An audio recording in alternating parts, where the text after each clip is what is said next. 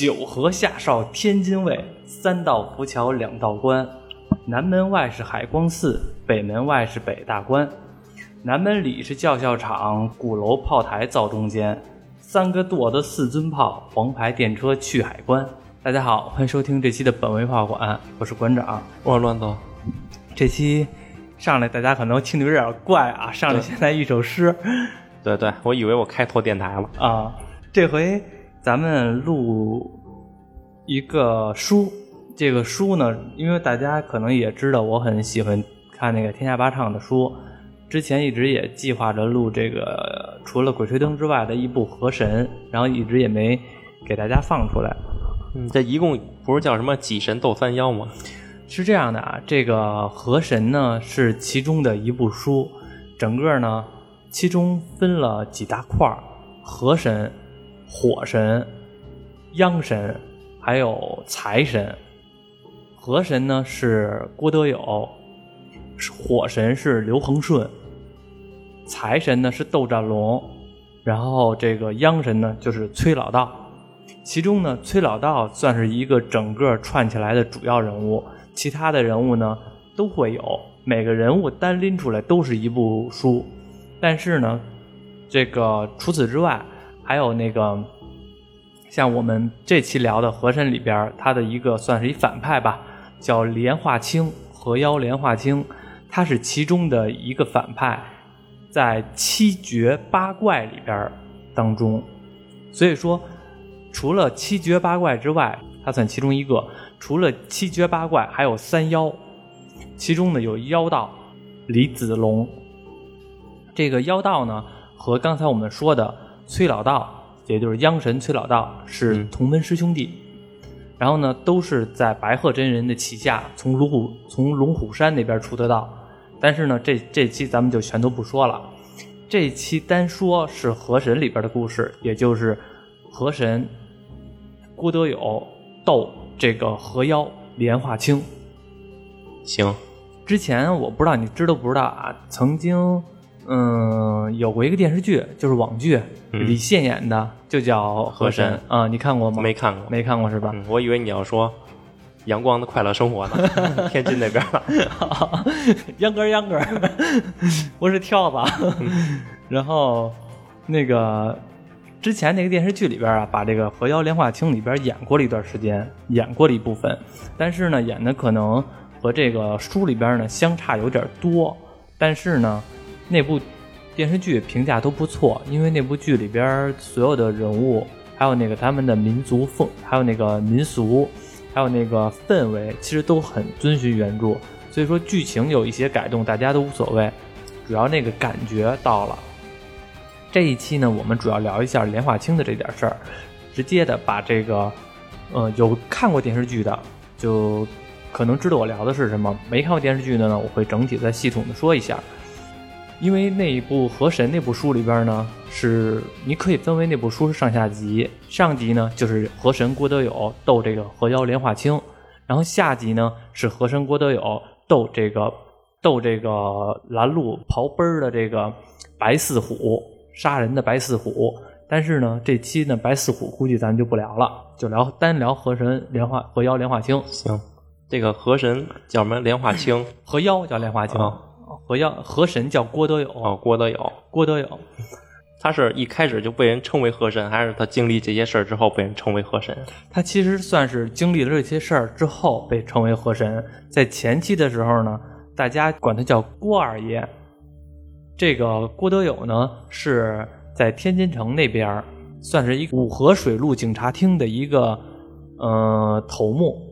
因为那边天津，你去过天津吗？我忘了，去过一次，去过一次是吧？反正你知道吧？就是我之前老去天津，对，嗯，我之前大伯一个月可能就去那么一回两回的。我虽然是北京人，但是天津那边呢，稍微的可能比其他北京人稍微熟悉一点。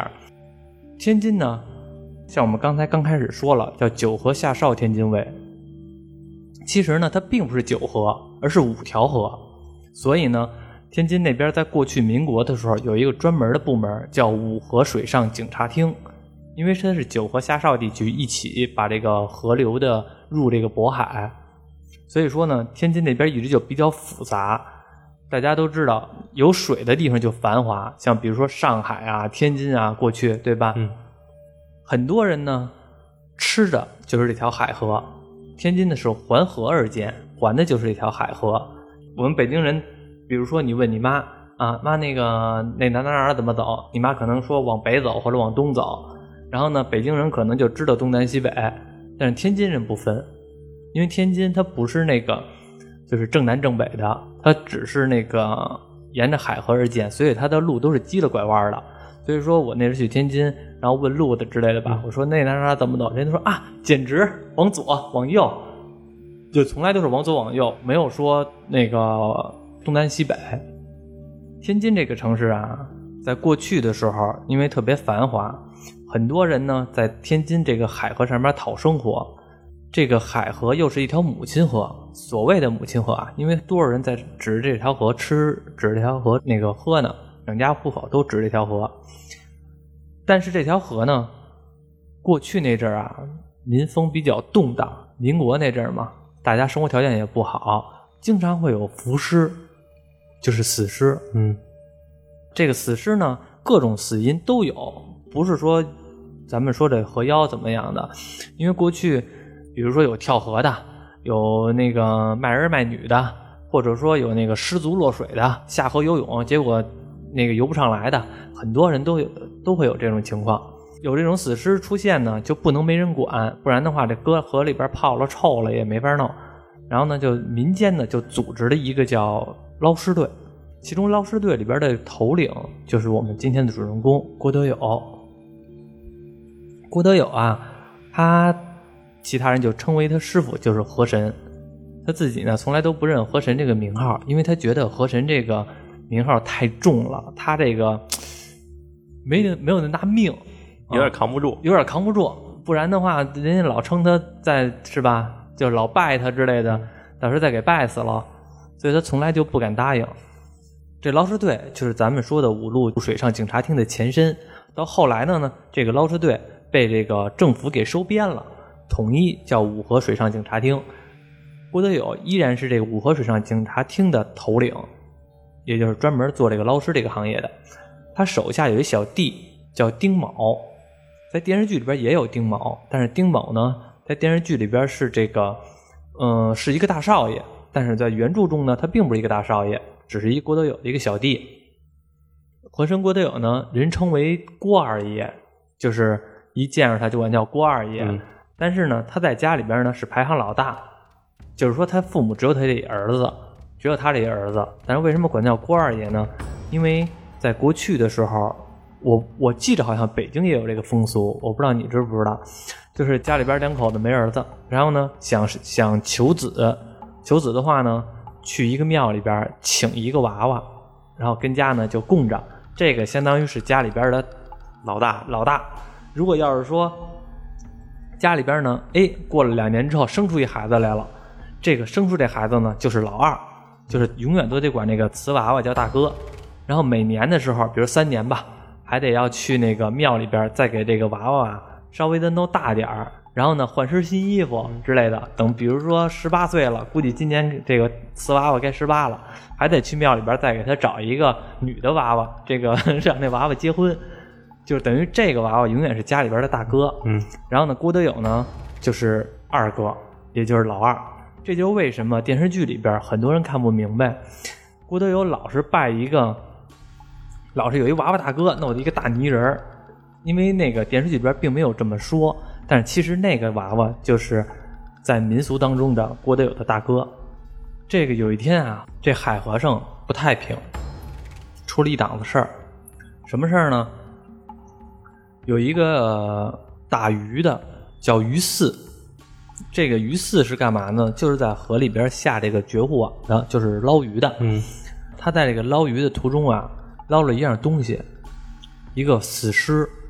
这个死尸呢，还不是说成人的死尸，不点儿一个小孩儿的死尸，浑身都长绿毛了。但是你要知道，这人要是掉河里边，他会变成变胖，会腐烂。但是他这个并没有腐烂。有人就流传啊，说这个东西是这个僵尸成精了，河妖成精了。大家赶紧的找这个郭二爷找这个五河水上警察厅的郭二爷赶紧的过来来看看。郭二爷闻讯，然后赶到了这里，发现了这个死尸。郭二爷自己也纳闷儿，按说起来，像我刚才说的，他应该是发胖、发腐烂，当然这并没有。但是呢，旁边聚了一堆人，郭德佑也不太方便说什么迷信的东西，因为那阵儿也不能说太迷信。说这样吧，直接的把这个尸体啊带到这个这个存馆去，说是存馆，其实就是郭二爷住的这个地方，他就住着一个叫老龙王庙的地方。这老罗庙呢，就在天津城的呃近静海那个附近，好像是静海那个附近啊。熟悉天津的肯定知道有静海这么一个区。把这个死尸带到那儿去了，郭德友呢就住在那儿。把这死尸带到那儿之后呢，郭德友把这个尸体放在了西厢房，也就是西屋。然后呢，郭德友住北屋，东厢房呢是他的厨房。等于是郭德友把这个死尸放到了西屋之后，他就去东屋做饭去了。做完饭之后呢，把这饭再端到这个北屋来。这个点大家都明白。端到北屋来之后呢，进门之后第一句话就是：“大哥，我回来了啊！”刚才咱们说了，他有一娃娃大哥，啊，先跟他瓷娃娃打个招呼。对他先跟这瓷娃娃打个招呼，就是每天回家都是这一套，因为即使是这个娃娃是假的，但是在郭德友心里边啊，这个娃娃就是跟活的一样，就是没事的时候呢，还跟这瓷娃娃说两句话，就说：“哎呀，大哥，今天我怎么怎么样了，是吧？今天我上班，嗯、丢了二百块钱，就这种的。啊，那瓷娃娃应该是个存钱罐，对，能往里扔钱。反正是还跟这个大娃大瓷娃娃还聊聊聊天儿聊聊天儿之后呢，然后那郭德友把这个饭就给端上来了。吃完饭之后呢，发现不对劲儿。刚才我记着我进门的时候，在娃娃放那个供台的桌子上，怎么一转眼吃完饭之后呢，发现这瓷娃娃上那供台的上边了，就是说比这供台还要比他原来那个位置要高那么几层。郭德佑一说这个闹鬼啦，这个我这个娃娃大哥成精啦。不过呢，他也没往心里去，因为他觉得就算这娃娃大哥真的成精了，他也是他大哥，也不会怎么也不会害他。对，也不会害他的，就不管这档子事儿了，就说那就得了，吃饭吧。吃完饭收拾东西，洗碗筷，然后呢，帮到六七点钟的时候，然后呢就准备说做做这个纸糊匠糊活。因为过去郭德友的话，他除了做这个捞尸的环节呢，他只吃不饱饭，那阵儿也穷，他就也不能每天都有尸体捞。对啊，你说你得每天都捞的话，那成打鱼了。然后 所以说他还那个做一些这个糊匠，就是过去给那死人糊那个糊活，这个搞点副业，对对对，糊了点这个东西。晚上八九点钟的时候，觉得差不多了，因为这那阵儿也没有电视看，就直接的睡觉吧。睡觉之后呢，感觉不对劲儿，就感觉我这屋子里边啊发潮。因为过去的房子，尤其是平房，它都是拿纸糊的墙，你们你有印象吧？嗯，就是不是说现在这个防水腻子呀，或者怎么样？这都是报纸，对一般都是拿报纸糊的。对，拿报纸糊的墙，就感觉这墙整个都潮了。说这怎么回事？这两天也没雨啊，越觉越睡越觉得不对劲儿，他就开始往心里去了，是不是我今天捞的这个死尸有问题？因为这个死尸它到水里边没有腐烂，就是一档子事儿。还有一档子事儿呢，他觉得这个小的这个尸体，不单单只有这么一个尸体，有可能底下还有一个女尸。晚上睡觉的时候，就觉得整个的屋子里边全都被水淹了。第二天，这郭德友也就不忘，还是有点担心，就觉得算了，我还是得去看看去。第二天又接着去这个海河底下又去捞尸了。周围的人呢，慢慢的、慢慢的，也聚集的人就越来越多了。因为天津那边的人和北京的人，我觉得有一个特别像的一点，就是说爱看热闹。你说过去咱们小的时候走在路上，是吧？假如说你爸骑自行车带着你，看有热闹看，他都得停会儿，然后看会儿热闹，然后再走。对，不是那那年代也没有什么消遣的东西，没有电视、网络了，对大家都好凑个热闹，对或者门口一块聊会儿天儿。对对对，所以那阵儿也是，那阵儿老百姓呢也爱看热闹。郭德友在那底下捞尸，底下人呢会记得越来越多。郭德友水性特别好，下河之后半个小时都都不带起来的。这郭德友下去之后呢，还你还别说，还真发现了这个尸体了，发现了一个女尸。郭德友呢把这个女尸呢就给捞上来了。这个女尸说来也挺奇怪的，她是四肢绑在后边，等于俩腿还有俩胳膊全都绑在一起，咱都按照后背那么绑着，全都绑到后背上给沉进去了。后背上还有铁链子。郭德友呢就觉得这个事儿啊有点蹊跷，不应该是这样的。然后这个时候呢，其他人也越来越多了，大家呢也就开始流传说河神郭德友真不愧是河神。你说这头一天捞下一尸体呢，就知道底下还有一个女尸，又给捞上来了，真厉害。这么一捞上这个尸体，郭德友呢也把这个尸体放到这个船馆，当时没有什么事儿。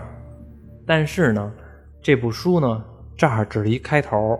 以这个女尸和这个小尸体为起始，后边的就开始事情开始走向就开始奇怪了，引出来一些神秘的邪教。捞出这个尸体之后，过一段时间没什么反应。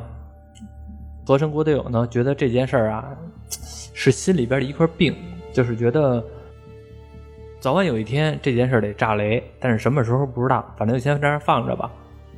直到有一天的时候，来了一个人。这个人呢，直接的来和和珅郭德友家呢，就直接的带就聊天来了，说找这个郭德友来这个商量一档子事儿。这个人这个人是谁呢？叫李大嘴。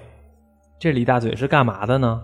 是专门的混白事的，就是哪儿有白事儿，他就过去混去，混吃混喝，然后乱七八糟的，就是给人家哭丧，给人家撒纸钱，做这种事儿的。这个李大嘴说呀，找河神郭德友说有一档有一档的事儿。头些日子您从这个海河底下捞出了两两具尸体，这两具尸体呢，我这边有点头绪。天津城里边有一大富豪，这大富豪呢姓石，我们就叫他石家。石家有一闺女，这个闺女呢头些日子失踪了。有人说这个石家的这个闺女是怀了别的人的野种。然后呢，被这个石家给轰出去了。有的人说呢，怀了孩子之后呢，这个石家这个闺女跳河自杀了。究竟怎么着不知道。但是这个石家过去都是大家大大户，觉得老这么风言风语的不太合适，就在天津城里边放出消息来了：谁能帮我找到我的闺女？无论是尸体也好，还是活人也好，还是怎么样也好，给我这个证明。然后呢，就给一大笔这个佣金。李大嘴呢看中这笔佣金佣金了，而且呢也知道这个和珅郭德友呢之前捞出这个呃子母尸，然后觉得有可能是这个，想让郭德友呢来调查一下，到时候呢给石家证明了之后呢一起分这个佣金。郭德友呢觉得这档子事儿啊能做，因为他自己也觉得这档子事儿一直压在自己心头里边，是一就是没有解决掉，有点别扭。而且呢，要能帮石家找到这个尸体呢，也是一个积阴德的事儿。而且他自己呢，还能挣一笔钱，自己本来就挺穷的。还有他的小弟丁卯，他们李大嘴、丁卯和郭德友，他们一起就觉得着手调查一件这样的事儿。调查这件事儿呢，第一件事儿就先要探舌漏，找了谁呢？郭德友找了一个人。这个人是当时他的师叔，在天津城里边卖药糖的一个人，叫什么我忘了，就叫他何叔吧。他不是卖药的吗？对，就是还不叫他卖药的，嗯，卖药郎。对，行，就叫他卖药郎，这反正是叫什么我忘了，就叫他卖药郎吧。然后呢，和珅郭德友去找他这个师叔卖药郎去了。然后呢，这个卖药郎呢是一瘸子。那还不如直接叫瘸子，是一瘸子。但是他当时为什么瘸子呢？这个后续会说的。然后他当他说了一档子事儿，就跟他说：“哎呦，郭德友说你来了，你来找我来了。这个这个，郭德友说说这个师师叔说找您问点问点的事儿。卖药郎就告诉他，我知道你找我要什么事儿，不就是河里边那两具女那两具尸体的事儿吗？”这件事儿呢，你不找我来，我还得找你呢。我得跟你说说这档子事儿究竟是怎么回事儿。我当初有一定的遗憾，你得帮我办这件事儿。他们呢就决定听听这个卖药郎这个师叔究竟说的什么事儿。找了一个二婚铺的馆子，也就是过去那阵什么下水啊、肚啊、肠子呀那种的小饭馆儿，边吃边聊边喝。有这个李大嘴、丁某、郭德友。这个他这师叔跟他说：“你捞出来之后，你告诉我了，那个满个天津城都传遍了，这个尸体的形状我已经能猜到大概了。为什么扔到河里边？这源自一个邪术。这个邪术要有一句话作为开头，叫‘九牛二虎一只鸡’。过去这个海河里边有水灾，有水患，经常闹水患，然后。”所以说呢，会在这个河里边放一些镇河的东西。镇河东西都有什么呢？就是九只铜牛，两只铜虎，一只铜鸡。这个女尸有可能是被人下了阵法，往这河里边来扔的，就当了祭品了。当了祭品了。然后这个具体这操作这一点人是谁，还要说从一段从一段陈年往事说起。当初这个师叔啊。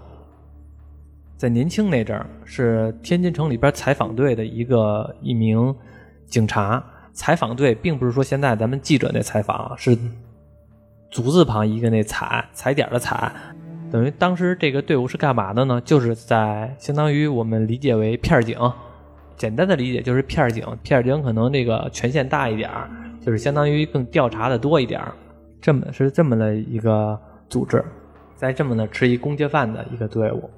当时呢，天津里边经常会有这个小孩子丢失、找不着、失踪，然后那个采访队呢，也是这个他这师叔呢，就一直有留意着，但是也一直没找着人。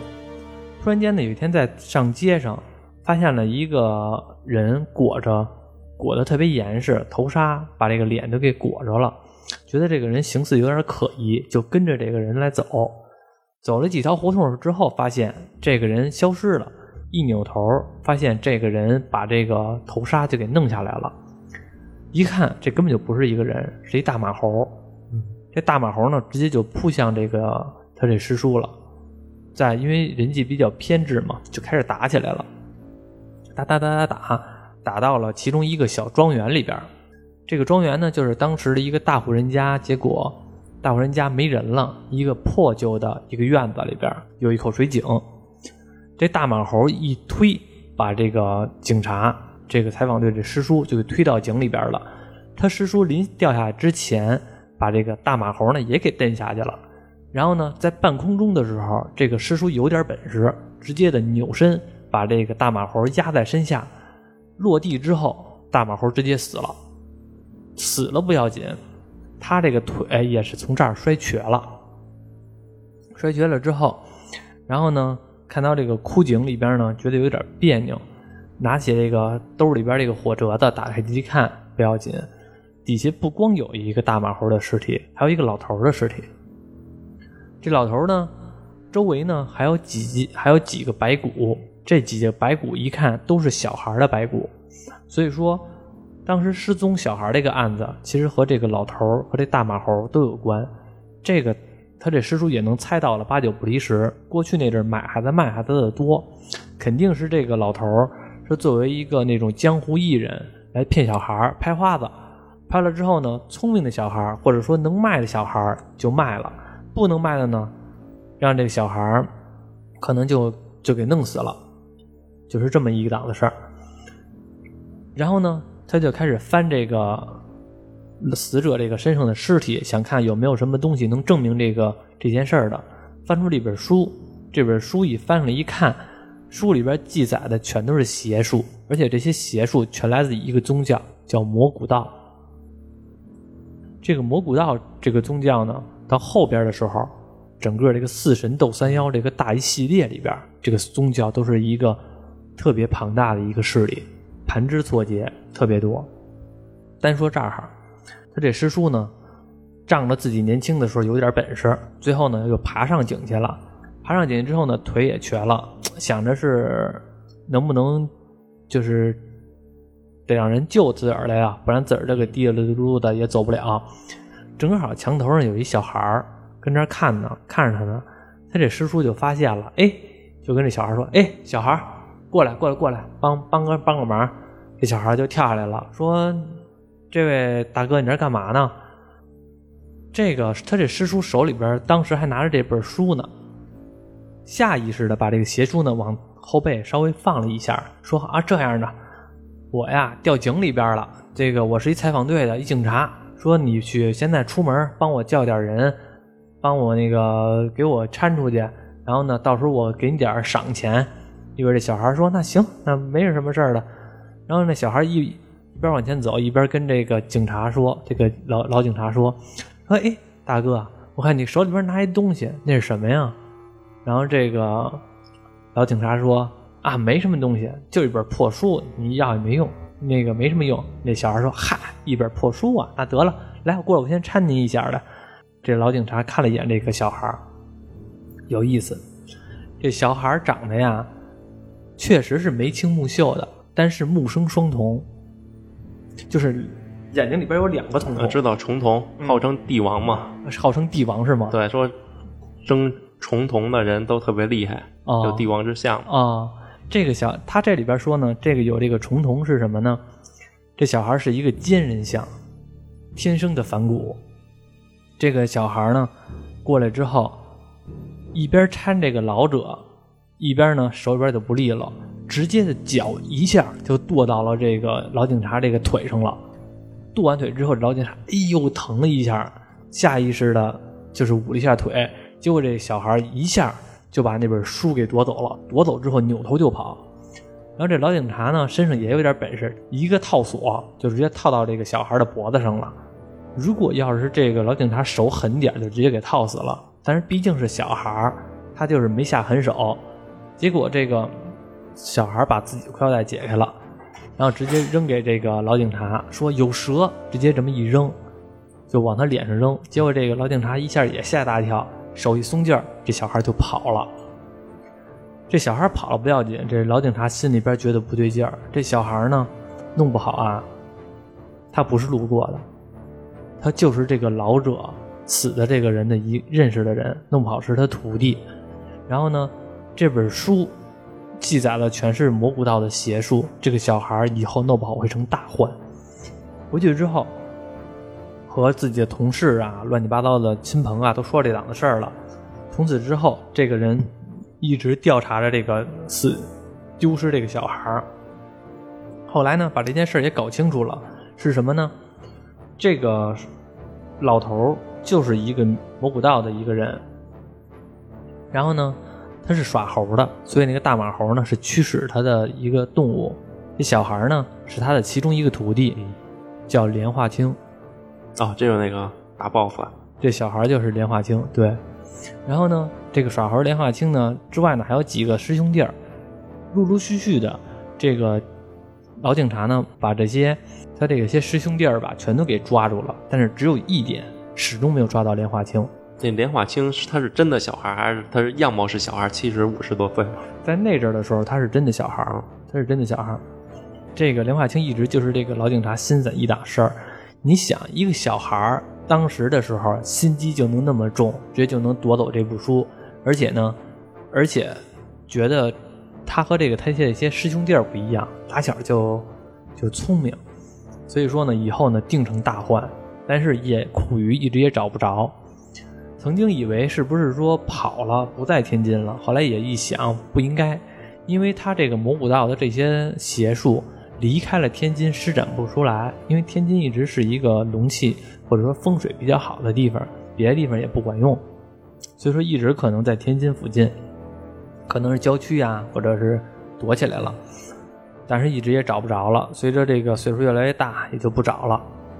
把这档子事儿呢跟郭德友一说，郭德友自个儿心里边明白大概，可能这个尸体和这个莲花清也有关，因为当时为什么把这个女尸给掉进河里边，和这书里边记载的东西都是有关的。所以说，郭德友一直就开始的陆陆续续放下人口风，依然找这个莲花清。找莲花清呢，会引出来什么呢？那个章节叫“铁盒还魂”。有一天，郭德友和丁某也听说了莲花清的这个家世，就是他从哪儿出来的，那个是谁家的孩子，准备呢去莲花清这个老家去看一看，调查调查。这老家是哪儿呢？说出来大家都知道，这个地方叫陈塘庄。其实，在以前的时候叫陈塘关，就是哪吒那个地方，李靖嗯，那个地方。这个连家呢一直是个大家族，郭德友和这个丁某就去这个陈塘庄去调查了，调查了半天，走访找老街坊聊天一直就没有知道，一直就没有知道太详细的，也不知道是怎么回事。这个莲花清的家族是怎么回事？大家都只是说莲花清是河妖转世。那个为什么说他是河妖转世呢？他妈当时坐一回船，坐这个永定河，船翻了，船翻了之后呢，所有船人都死了，只有他妈活下来了。他妈活下来之后呢，到家之后就怀孕了，怀孕之后没多长时间就生下了孩子，就是这莲花清。这是当时的老百姓传言的，所以说他是河妖转世。然后呢，他们问了半天，也只能问到这一消息，就开始呢，在这陈塘庄啊也没地儿住，就找一个破庙，然后留宿一下，身上呢有那么几个烧饼，就准备在这儿凑合对付这一宿就得了。第二天呢，或者说过两天呢，再再来看看来。结果呢，跟他对付一宿之后，这个破庙里边啊有一个乞丐。这个丁某和这个郭德友在聊天的时候提了一嘴莲花清，然后这个旁边的乞丐呢跟旁边来一嘴说：“两位大哥，你们是想知道莲花清的事儿吗？我知道，我可以跟你们聊聊莲花清。”这俩人那当然高兴啊，说：“你那小乞丐说说吧，你这乞丐说说吧。”然后这乞丐说：“那你光让我说不行，你得把你那烧饼给我，因为他俩吃烧饼的嘛。这俩一说：“那行吧，那就给你俩烧饼。”乞丐烧吃完烧饼之后呢，说了一下，这莲花清啊，当时确实是有点怪。莲花清他母亲结婚的那一天，入门的那一天，然后呢迈不过去火盆儿，因为过去结婚不都是女的到这个男方家卖火盆吗？死活卖不过去，旁边的老妈子或者媒婆都急了，说怎么就卖不过去呢？直接的要拿着要抱着这个腿往上迈，一迈不要紧，直接把这火盆给踢了。所有人都觉得这不祥，踢了不要紧。从裙子底下出来一个小孩儿，就是莲花清。这个小孩不是说婴儿啊，还有点大，有个三三四岁、四五岁那么大。那这个男方不干了，觉得这你还你进门的时候带一眼孩子进来，这是不是说你的孩本来就是孩子，你也不是黄花大闺女了？这个说不清楚啊，直接就给退婚了。退婚之后呢，这个连家父母也问这个。莲花清他妈，这孩子到底是谁的？这个他妈反正也说不利了，反正这不是我的。但是他为什么在我裙子底下，我也不知道。问这孩子，这孩子也不知道。扭头，他妈撞柱子就撞死了，就自杀了。这孩子到最后也不知道是不是他们连家的骨肉，但是呢，也只能这么来养了，因为他妈也不在了，就当骨肉来养吧。说是当骨肉来养，但是其实所有人都对这孩子。不太好，包括说连家还有这个大哥，嗯，还有这个男方这个继承的这个长子，也不太待见这个孩子。然后呢，久而久之，这个连家这个当家的就是老头老太太死了之后，连家呢也就分家产了。莲花清这个嫂子直接就把这个莲花清给赶出来了，等于莲花清从此之后就是靠这个乞讨为生。靠乞讨为生之后呢？有那么一两个月，然后呢，连家发生一场大火，一家十三口人全都烧死了。在这一天的时候，有人从后门看到了莲花清把连家的后门给锁了，把所有的门都给锁了。所以人说这场火就是莲花清放的，河妖开始报仇了。这是莲花清的这么一个身世。莲花清开始呢，只能靠讨饭为生，没有任何亲戚亲人了，就是靠讨饭为生。靠讨饭为生之后呢，露宿一个破庙，就是他们现在在的这个破庙。这个破庙里边有两个乞丐，这两个乞丐呢岁数都不大，比那莲花清都稍微小一点然后莲花清就跟这俩乞丐说：“小乞丐，咱仨都是乞丐，那这样吧，咱仨结拜成兄弟吧，以后呢还有个照应。”所有人都不待见莲花清，觉得莲花清是个活妖。但是这俩乞丐呢本身也不咋地，都。是要饭的，咱就别谁也别嫌弃谁了。说那行，那咱就结拜吧。他们三个一算岁数，莲花清最大。那这样吧，我们呢管你叫大哥，我们呢就是老二和老三。咱们仨呢以后就是有福同享，有难同当，插草为香。就开始结拜了。结拜之后，这莲花清啊，也不去讨饭了，就成天就跟破庙里边睡觉。这俩小乞丐呢，去讨庙去讨饭之后呢，回来之后这个饭先不吃，先让大哥吃，先让莲花清吃。莲花清吃完了之后呢，剩下的再是这俩小乞丐的。久而久之，这俩小乞丐呢，心里边也不好受，觉得我认一大哥，这不是认一爹吗？天天的给他讨饭，我们自个儿俩吃不上。不过后来一想呢，嗯，咱们也没兄弟，就是这就算是一大哥，都能帮衬着，吃了也就吃了，不在乎了。结果赶上一年光景不好，正常人都没饭吃了，就别说乞丐了，好几天都要不过来饭。然后莲花清也没辙了，饿得不行，自个儿也去要饭去了。等再回来的时候，发现这仨乞丐啊都没要着饭，只有莲花清要了一碗饭，还有点菜。然后这莲花清呢就拿了几个劈柴，拿了几个柴子，然后拿一砂锅，准备呢把这个饭啊给热了，然后热了之后再吃。这俩小乞丐呢看见莲花清要饭回来了，挺高兴，说：“大哥，真不愧是大哥，你看我们都要不来饭，就你一出去就能要着饭。”这有这有这口饭啊，咱仨就饿不死了。这莲花清说：“你们这不对吧？凭什么我要回来饭给你们吃啊？你们两个跟这儿睡了一宿觉，我一人去城里边要饭，为了这顿饭我还挨了我还挨了一顿打，还挨了狗咬。现在给你们吃，你们觉得合适吗？”俩小乞丐不干啊，说：“大哥，那你不能这么说呀！之前我们两个都是给你要饭啊，这阵我们都快饿死了，你给你给我们一口，我们就不至于饿死啊。”阿青说：“不行，这饭我给不了。”这家乞丐呢说：“好你个莲花清，你可真够没良心的！我们两个兄弟当初老给你要饭，这阵你连一口饭都不给我们，那这样的话，我们俩就该抢了。”莲花清也有点慌，因为他自己一个人是肯定能打得过他们的，但是问题是他也怕一打起来这饭再掉了呀，或者怎么样的，或者是说难双拳难敌四手，再真被这俩给打了怎么办呀？就直接赔个哈哈，说：“哎呀，小兄弟怎么能这么说呢？咱都是哥们儿，我们我能看你饿死吗？但是这饭啊就这么多，一个人吃能活，仨人吃呢都够呛。说干脆这样吧，咱们仨呀，每个人说一段甩穷歌，谁说的越穷，这个饭归谁吃。什么叫甩穷歌？就是要饭那种快板儿，嗯，就是看谁穷。”莲花谁能比我惨？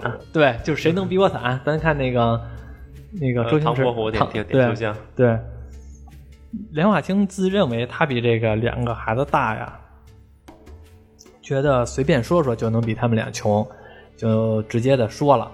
具体怎么说我忘了啊，但是我只能说是这样的，就是天生的穷命，然后那个头枕一块砖，破草当被褥，今天见着饭。就反正就这么一个意思。另外那个老二呢说，我你这个我是头顶半块砖，蓝天当被褥，然后呢三年见着饭。然后另另外一个小老弟呢说我是，那你们这都不够穷，我是头顶胳我是头枕胳膊肘，从来没被褥，打小就没见过饭，越说越穷。然后这个刘华清说：“那你这不对啊，你这打小没见过饭，那现在怎么活到现在的呀？”然后他说：“那你要，那你不能这么说，那你也不是头顶一块砖啊。”这个老老二和老三也吵起来了，莲花清呢就跟旁边待着不言语声，紧接着扭头呢就从旁边拿了一块砖头子，嗯，在这俩老二老三这个膝盖吵的时候，一人一砖头子就给拍死了。拍死了之后。脸上一点表情都没有，就直接把俩死尸往旁边一扔，骂了一句“死狗”。书里边吧，这段描写我觉得特别好，为什么呢？因为莲花清这种人物的性格啊，从来就没有把这俩人当朋友、当兄弟，就是让他们两个来讨饭的。而且呢，莲花清是那种天生的反骨的那种那种人，就是天生的王八蛋，没有任何的思想，没有任何的说亲的热的这种感觉。不恨不恨那俩人，也不爱那俩人。对于他来说，那俩人就是一个和路边的野狗没区别，没有任何人性。把俩弄尸体之后，然后自己呢接着热这饭，马上就要能吃了。这个时候门外传来一句话：“好个河妖啊！两个结拜的兄弟就这么给杀了。”这莲花清吓大跳，说：“你是谁？”门口进来一老头，背后跟着一马猴。还挺押韵。是啊，我一说出来也就挺押韵的。门口进来老头儿，背后跟着个马猴，跟这华清说：“说你把你俩兄弟这么给杀了，你良心也就过得去。”然后这梁华清说：“又不是我杀的，这两个人他自己争执，他们两个自己互相残杀，和我没关系。”这老这老头说：“行，小子，嗯，睁眼说瞎话，我跟这看着呢，你还睁眼说瞎话，脸不红心不跳的。这样吧。”你呀也别那什么了，我收你为徒，你以后跟着我混，不说你指着大富大贵，有你一顿饱饭。阿青一想，行，那我就跟着老头混吧。从此之外，这个莲花清就跟着这个老头混了。在此之前，这个莲花清把这两个尸体放到了一个铁盒当中，然后呢埋在了这个破庙当中后边的一棵树底下。这件事呢，至于神不知鬼不觉，就不知道了。和珅郭德友和丁某听到了这个乞丐跟他们两个说了这件事之后呢，突然间意识到了这不对啊！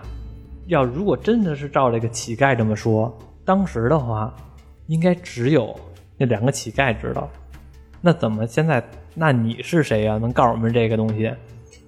转过头还想问问这乞丐，突然发现南柯一梦睡醒了，他们两个人睡着了，梦见了这件事儿。然后又发现这个梦确实是太他妈真实了，然后后来就觉得丁某，那咱这样吧，咱们从这个破庙后边看有没有这个树，挖一下。这两个人呢，到这个破庙后边，发现真有一棵桑葚树，拿铲子把这个桑葚树底下挖了一下呢，挖出了这个铁盒，里边呢有两个白骨，就是那两个当时小乞丐的。所以说，他们郭德友意识到了，这个梦就是当时那个乞丐。告诉他的，把这件事儿呢算给说明白了。这个章节呢叫“铁盒还魂”，好像是。这个是莲花清的一个身世。然后因为后边呢我就不太详细说，我只是说后边的大概的啊。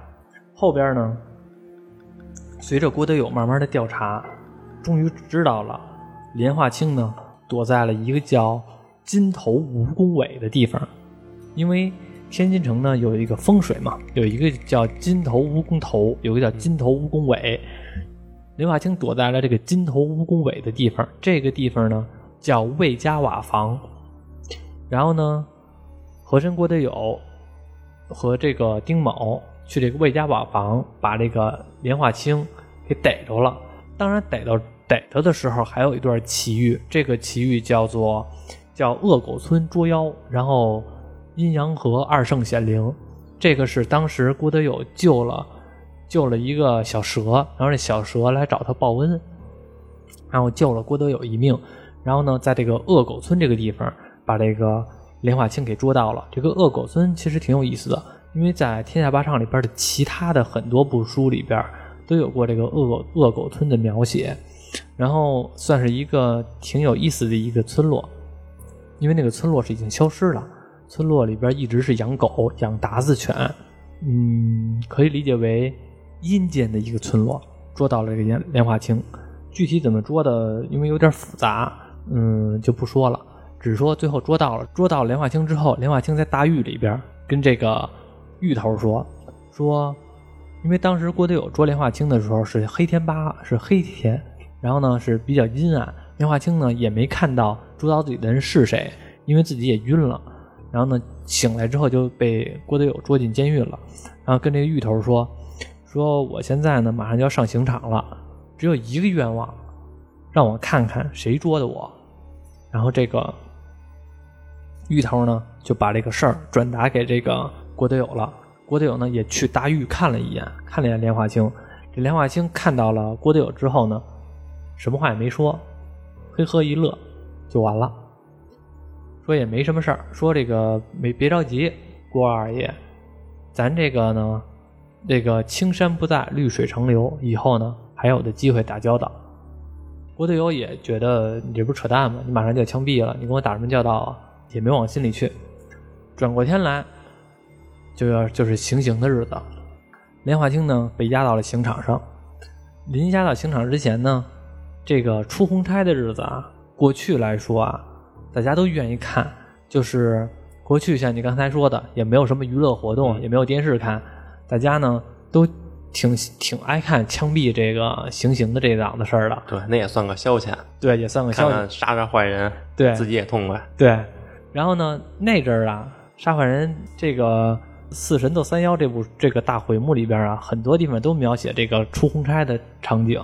这两条街，出红差带着这个行刑的犯人，就坐着这个车往前走，然后呢，边上的老百姓络绎不绝，就开始喊：“兄弟们，那个英雄好汉，唱一个歌，或者跟我们说点什么话，再不说没得说了。”有的人呢，就吓得就是尿裤子了，就是乱七八糟的。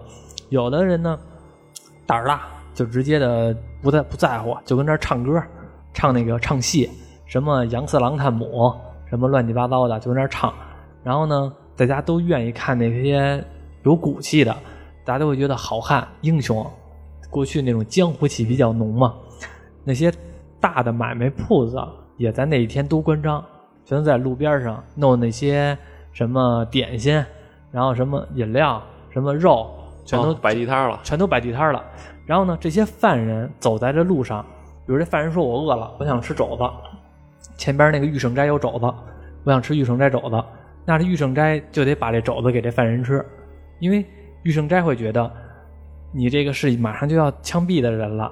然后呢，你想吃我的肘子，到阎王爷那儿能给我说两句好话，这件事儿在我们这个店铺来说是积阴德的事儿，也不找你要钱。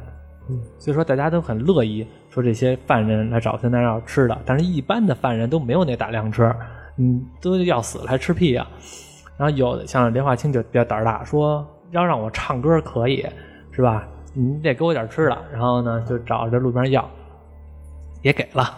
这路边有的那些围观群众还给他凑钱买东西给他吃，吃完之后呢，他也不唱，就那一直待着，也不言语声。这帮人又骂说：“你吃完了不唱？” 然后又生气，然后呢，长话短说，就是直接的到这个行刑台上。行刑这个人呢，在书里边呢没有过多的描写，但是我这边说一嘴啊，行刑这个人呢叫金枪陈八了眼。这个人呢，刚才我最开始的时候说过，天津城里边有七绝八怪，陈八了眼算是一绝，枪法好。以后再说陈八了眼的事儿。然后行刑这个人叫陈八了眼，把这个莲花清呢，在行刑之前的时候，本来是晴天万里，马上要行刑的时候，突然乌云密布，下大雨了。很多人呢都在周围呢就也看，觉得哟，这怎么突然下大雨了？但是呢，当边当官的无所谓，行不下不下雨也照样行刑。在还没开始行刑的时候，就开始陈八了眼跟这莲花清说说这个莲爷说这个今天是由我来行刑，说这个罪是你犯的，事儿是你办的，我呢就是一个执行者，到时候去了阴间可别埋怨我。老少爷们们也都看着呢。莲花清也依然不说话，突然之间吐了，呕了一口水，黑水。呕的这口水呢，其他人都觉得恶臭难闻，不知道怎么回事儿，但是呢也没往心里去，觉得这莲花清吃什么不干净的东西了，能恶能呕出这么一块一个肚子黑水。这个时候雨特别大，把这个黑水呢就给冲了。陈八脸呢也没往心里去，直接一枪就给莲花清爆头了。爆头了之后呢，和珅郭德友看得很奇怪，这最后呕了一口这个黑水，觉得事有蹊跷，不对劲儿。然后呢，行刑之后立刻就冲上了台上，看了一眼莲花清的眼睛，莲花清不是重瞳了，他只有一个瞳孔。难道是狸猫换太子这一出？至于为什么不是重瞳的呢？因为有人这么说啊，莲花清呢是河妖附体，当临枪毙之前，天上下了一场大雨，莲花清吐出那口黑水，就是河妖的本体。河妖按水遁逃跑了，留下的是一个莲花清的一个尸体，才是真正的人类的莲花清。河妖的本体已经跑了，所以说郭德友在心里边这场的事儿一直没有搞定，直到枪毙完莲花清之后，有一天，莲花清在睡觉，不是，好像莲花那个郭德友在睡觉，郭德友睡觉之后呢，突然间有人跟他说话，做梦了，有人跟他说话，起来，楼上有人。郭德友吓大跳，这怎么回事啊？但是没醒起来。一会又一说起来，楼上有人。郭德友还是没还是没醒来，觉得做做梦啦，这怎么回事啊？突然间声儿更大了，快起来，楼上有人。郭德友一下惊醒了，周围并没有人。然后呢，突然他就他就听见房上有那种瓦片的声音，他的房上真有人在往上走。这个时候呢，房上那个东西就掉下来了，什么东西呢？书里边描写的是一种黑不隆咚的东西，就有点像，你知道那种沼泽怪物吧？臭臭泥嗯，啊，有点像那种东西，臭臭泥似的。史莱姆，史莱姆，黑色的史莱姆，浑身发臭，黑色的史莱姆来过来和这个和这个郭德友来厮打。然后呢，因为我之前我忘了我说没说过了，郭德友住在这个船馆呢是一个老龙王庙，有一个龙王爷的泥胎，然后这个龙王爷泥胎呢倒了，把这个所谓的这个臭臭泥史莱姆给砸死了。然后砸死了之后呢，底下就是这个河妖的本体。河妖被这个老龙王给砸死了，而当时跟他说这句话的人是谁呢？你想，老龙王，不是，卖药郎，不是，你，答对了。跟他说的话的是谁呢？是郭德友的大哥，哦，那个泥娃娃瓷娃娃、瓷娃娃。然后这个瓷娃娃呢，在这一段显灵了。当改革开放之后，就是我们成立了中华新中国之后，然后因为有一段时间是这个破除封建迷信嘛，然后这个郭德友这个大哥，这个瓷娃娃就丢了，找不着了。但是郭德友呢，自己也没往心里去，因为他知道这段时间一直破除封建迷信。然后呢，对于娃娃大哥来说，这就是一场灾。然后娃娃大哥呢，现在丢了，就是证明娃娃大哥躲灾去了。他也从来不担心，觉得等哪天可能风平浪静了，娃娃大哥将会再次出现，来保佑着他。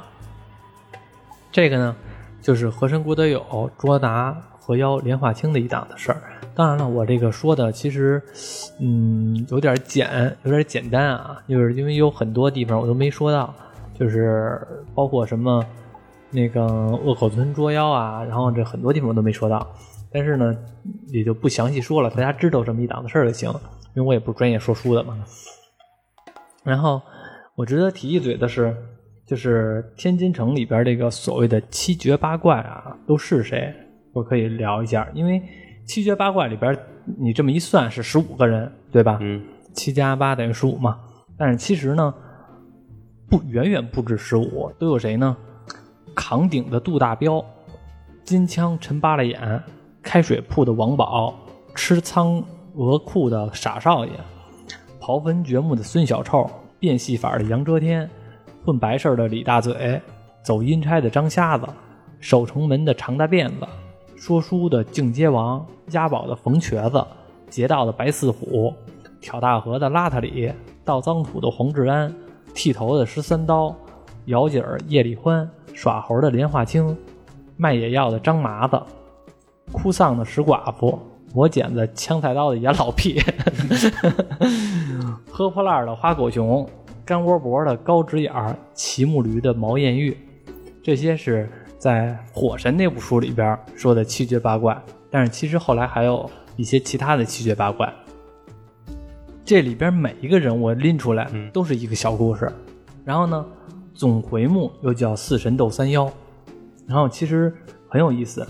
像比如说，我直接说一下，今天我们说了河神郭德友，我们直接用两句话再说说其他的火神和这个，呃，财神和央神吧。那河神就是已经结束了，没就结束，没结束，没结束。对，这只是其中一个小莲花清的故事结束了。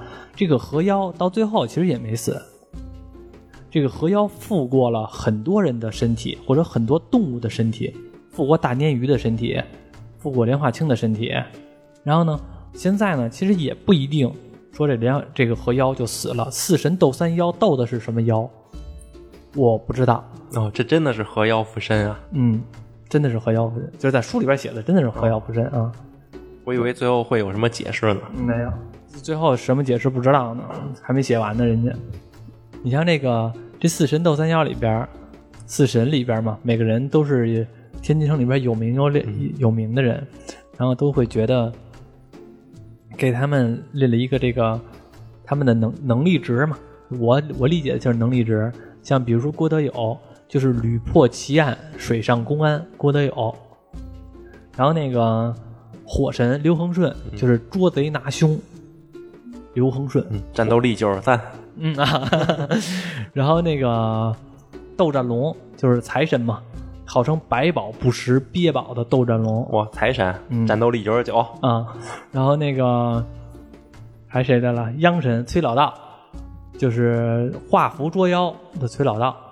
其中呢，这些人啊或多或少都和崔老道有关系，崔老道才是真正的一个核心人物。崔老道，我得随口就再说那么几分钟，嗯就就把他们这四个人稍微介绍一下就得了。崔老道可有意思，崔老道这个人是一个特别馋的一个老道，哎，奸懒滑馋可馋了，就是天津城里边就爱吃东西，因为天津人本来就爱吃东西。我去，我之前在天津，我知道嘛，天津人那边真的特爱吃，而且我个人觉得天津的早点比北京的早点好吃多了。天津的早点真的特别好吃，什么嘎巴菜、煎饼果子，然后还有那个那个豆老豆腐、豆腐脑，嗯，然后真的特别香。哎呀，我的口水都出来了。然后那个，而且天津那边人也爱吃爱吃东西。你像那个崔老道，就是一个特别馋的一个老道。当初呢，他是白鹤真人的徒弟，在和龙和白鹤真人都在龙虎山上。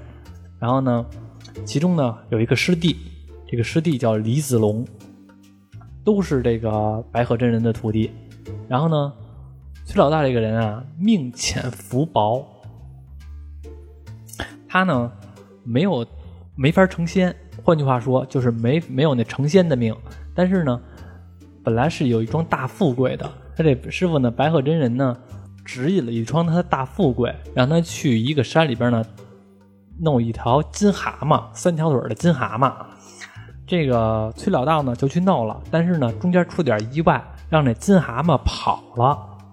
这金蛤蟆跑了不要紧，下山投胎转世，成为了鳖宝的斗战龙。如果当时崔老道没让这个蛤蟆跑，那崔老道就一直养着这蛤蟆，这蛤蟆就能让崔老道发大财。因为这蛤蟆跑了，所以这蛤蟆就成为了斗战龙，一生要躲九九死十三灾。就等于这斗战龙在这个大回目里边死了好多遍，但是回回又都活了。他要来回躲这个九死十三灾。斗战龙骑一个黑驴，背后呢腰上挂了一枚铜钱，无宝不识，就是天津城里边宝贝也多，什么这宝那宝的，一般人可能看不出来，但是他能看出来，就是有钱，鳖宝。然后这个是斗战龙，然后崔老道呢，经过了很多很多的事儿，包括这些七绝八怪里边，很多人都和这个崔老道有关系，来这个来这个各种的各种的这个冒险啊也好，或者捉妖也好，有很多。然后呢，在天津城里边呢，有一天呢，路过了一个火神庙，发现呢，火神庙里边呢有一个火神，那个脚底下那风火轮啊颜色淡了，没颜色了。然后呢，隔壁呢，火神庙旁边呢有一个女女人家生孩子难产，这孩子马上就要生不出来了。为什么生不出来？这孩子是横着在肚子里边是横着。现在怀孕的有的父有的母亲不是那小孩横着横横着躺里边吗？也要做什么？我我我不知道啊，做什么那个姿势能让这孩子再顺过来？就是当时可能医学没那么发达吧，就是这孩子横着呢，出不来，要难产。这个崔老道呢，拿手里边呢拿了一个红珠子，把这个红珠子呢给碾碎了，把这红珠子给碾碎了。碾碎之后呢，拿毛笔把那火神爷脚底那风火轮呢给涂上了颜色，然后之后呢就走了。过一段时间，这孩子就出来了。这孩子叫刘恒顺，因为生的时候是横着出来嘛，叫刘恒顺，就是火神爷，在火神庙出生。然后呢，脾气暴躁，有一双飞毛腿，跑得特别快，捉贼拿凶的本事，也是派出所所长和这郭德友是同属于这个天津城里派出所的，但是他们两个嗯不太对付，因为一个火神，一个河神嘛。这个崔老大用的那个珠子，就是在大山里边找的那个一个大猛的内丹，然后等于是顺着把这个火神爷给降生了。等于说这个财神和这个崔老道有关，火神和崔老道有有有关，河神呢好像书里边还没讲和和崔老道有什么关系，但是我估计以后应该也会和崔老道有有能牵扯到。崔老道这个人这一生啊，做过很多奇奇怪怪的事儿，以后有机会再说吧。因为崔老道就是现在就出了崔老道的两部书，一个叫《崔老道夜探董飞坟》，一个叫《崔老道三探无底洞》。哇，都出他自己的主题自传了。嗯，河神也出了呀。嗯，河神出的是这个河神鬼水怪谈，然后那个火神出的是火神九河龙蛇，然后下一部火神应该是白骨娘娘。然后这些都是这个算是奇奇怪怪的事儿吧。崔老道看了两行半的天书，所以呢，他身上是有一些道法的。说姜子牙看了三行，嗯，兴周八百年，张良、张子房看了两行，望汉四百年，然后崔老道看了两行半，按说起来不多不少，但是一辈子都穷穷呵呵的，然后，然后，因为他命浅福薄，有一些真本事也不敢用，用了之后呢，就会遭报应，比较有意思的一些事儿。其实今天呢，反正是说了一些河神，我还省略了很多事情，包括因为电视剧里边吧，它会有很多的其他的天津的风俗描写，嗯比如说所谓的文斗和武斗，看过电视剧的可能知道文斗武斗是什么，还是挺血腥的。在这个书里边，郭德友包括说在文斗武斗的时候救了一条小白蛇，最后在阴阳河探险，嗯，有很多的事儿，以后再有机会再说吧。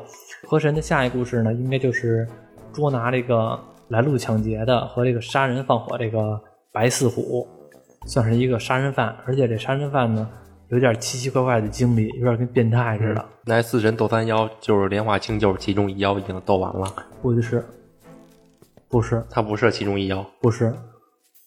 莲花清是七绝八怪之一，耍猴的莲花清嘛。然后它只是其中一个合妖附体，它是合妖附体的一个状态。但是这个哦，它这三妖斗指的是那合妖这个总妖，而不是他附身的这一个莲花清，对说明这个合妖还没斗完呢，对，他还活着。而且合妖是不是三妖之一也不知道。现在能知道的四神我们都知道了，七绝八怪也知道了，三妖现在只能确定的是一个妖，就是那合妖不是合妖，是妖道李子龙，哦，是一个人呀、是一个人。妖道李子龙是这个崔老道他师弟，同属于龙虎山的这些这个这个东西，但是他是一个妖道，但是在火神那部书里，火神那部书里边有讲过妖道李子龙的事儿，但是妖道妖道李子龙在火神那部书里边呢。现在表现来说的话，是一个不坏不好的人，但是他究竟什么目的不知道，因为他一直在收集尸体，收集的尸体恰恰是很多七绝八怪这些人的尸体，他在究竟有什么阴谋还不知道。然后河妖呢，是我推测有可能是其中一个妖，是这个河妖。然后还有一个，有可能就和魔魔古道有关了，因为魔古道来说的话，应该是这部书里边一直的一个隐藏的一个组织。即使到现在来说，这个魔古道真正的目的是什么？还有说他们都有谁，也不知道。然后七绝八怪里边有一部分人是入了魔古道了，有一部分人是入了魔古道了，但是有一部分人，嗯，只是说证明这个、这些人是有一绝或者是比较怪，但是呢，他们有好也有坏，不一定说这些人都是坏人，有些人还是好人呢。比如说扛鼎的杜大彪，这个杜大彪这人是火神爷的那个师弟，他们两个都属于公安系统。然后比如说这个傻少爷，就是一个大混混，他并没有什么这些奇怪的本事，或者说有什么捉贼拿凶，就是一个比较奇怪这么一个人。不同的这个经历都挺有意思的，因为这这整个的一总回目吧，嗯，天下八上的写书里边写的方式，全都是按照说书人的口气来写的，所以说他这个故事呢，和我看的其他的小说都不太一样，和《鬼吹灯》也不太一样。但是他这套宇宙，他这套大世界观是特别有意思的。咱们都知道，之前聊过《鬼吹灯》里边的金算盘，对吧？嗯金算盘当时不是死在了这个龙岭迷窟当中吗？对吧？嗯但是金算盘它也有一个师门，也就是说金算盘自己也弄了一个金算盘有徒弟，金算盘的徒弟叫打神鞭，金算盘的再徒孙儿叫瞎老易。然后呢，这个金算盘等于是说这个打神鞭呢，而又在后续的故事中，这七绝八怪的故事中，有可能又会出现。所以说他们这些人，嗯，天下八唱，我觉得特别有意思一点，就是把这些人物表面上看起来都是一个独立的故事，但是你汇聚到一起，会是一个特别庞大世界观，有点像复仇者联盟中国版神奇的中国版民俗的复仇者联盟。嗯，我还挺期待这一部大系列的完结的。但是现在来说的话，我觉得连百分之五十都没写到。也是，他四人斗四神斗三妖这些故事中，如果能引入一些他《鬼吹灯》里面的人物，嗯也算是一些小惊喜吧，会有一些也能串联在一起。会有一些小惊喜，像比如说刚才咱说的这个金算盘，嗯，他那个师弟还叫打神鞭呢，打神鞭有可能会在这个四神斗三了四神斗三妖里边也会出现，那《鬼吹灯》里的人物，他还能用吗？不能用了，不能用了，嗯只能用那些那些魂名儿，嗯魂名还能使。嗯，对，不那个其他的人物，但读者们应该都知道，就是《鬼吹灯》里的那个对角色。对，所以说这也是一个很尴尬的地方。但是这四神斗三妖里边，我个人觉得啊，他的这个现在就是还没写完，如果写完的话，我个人认为会超过鬼吹灯。也是我听着这个《四神斗三妖》，感觉比《鬼吹灯》怎么说呢，就有意思一些。嗯因为《鬼吹灯》那个天下霸上脱离鬼吹鬼吹灯之后，也算是有好有坏吧。好吧就是它可以开创一些别的故事了，嗯，而且老写鬼吹灯、老盗墓、老盗墓也没意思了。对然多墓盗啊，而且都都差不多，对也不能一直盗下去。对。这四神斗三妖就很多的民俗怪怪谈。对他这个我，我其实觉得现在就是还没写完。他要写完的话，我觉得会比，会我觉得会在中国这个民俗小说的领域留下辉煌一笔，成为第一人，应该是第一人没没跑了。这个系列真的看完了，看完了之后觉得太庞大了。现在我看过《火神》，看过《夜草洞飞坟》，看过《河神》，然后没看过的是什么啊？没看过的是《三探无底洞》，但是我估计近期就会看吧。《三探无底洞》还没看，然后还有那个大耍《天鹰之裂坑》也没看。那里边的人物和这些人物或多或少的也会少量的穿插一些关系。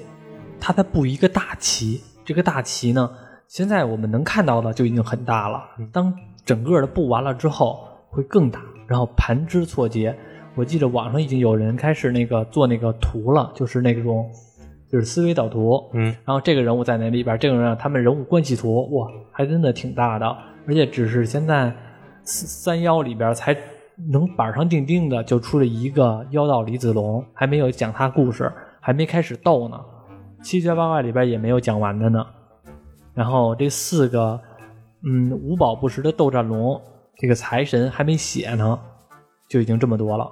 那你觉得他如果四神斗三妖真的完结了，那个三妖真的是三个写进了三个妖怪会魔法的妖怪在书里，而没有一些科学的解释？你觉得他是最后有科学的解释来完结他这本书更好，还是就是打妖怪啊？这跟《西游记》似的。这看怎么定了。因为我个人觉得啊，他这个如果把这个书定到了这个民俗怪谈这个领域来说的话，有妖怪就有妖怪了，没什么问题。因为本来我写的就是现编的，吃铁丝儿拉罩里，就是看你怎么编，对吧？如果你要是说像《鬼吹灯》似的，因为这有一个问题啊，《鬼吹灯》为什么说有科学解释？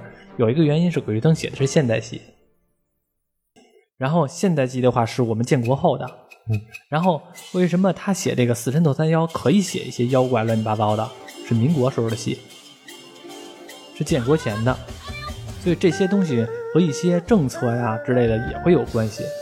我个人觉得，要是说写一些，不一定说非得要有科学解释，就那你说《济公传》里边桥多都是神魔斗法的，这不也照样挺有意思的吗？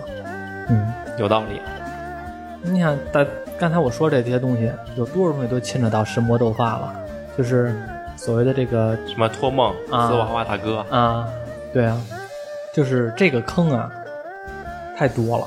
因为天下八唱也是在埋坑，他自个儿也没想好怎么填的。而且我，它这个怎么说呢？这个四神斗三妖这个系列啊，不一定是说天下八唱原创的，因为有可能，我觉得这一系列就是那些老的说书先生里边就有这个故事，只不过故事天下八唱呢把这个给摘出来了，单起的这部书，我觉得算是一个挺有意思的一个点。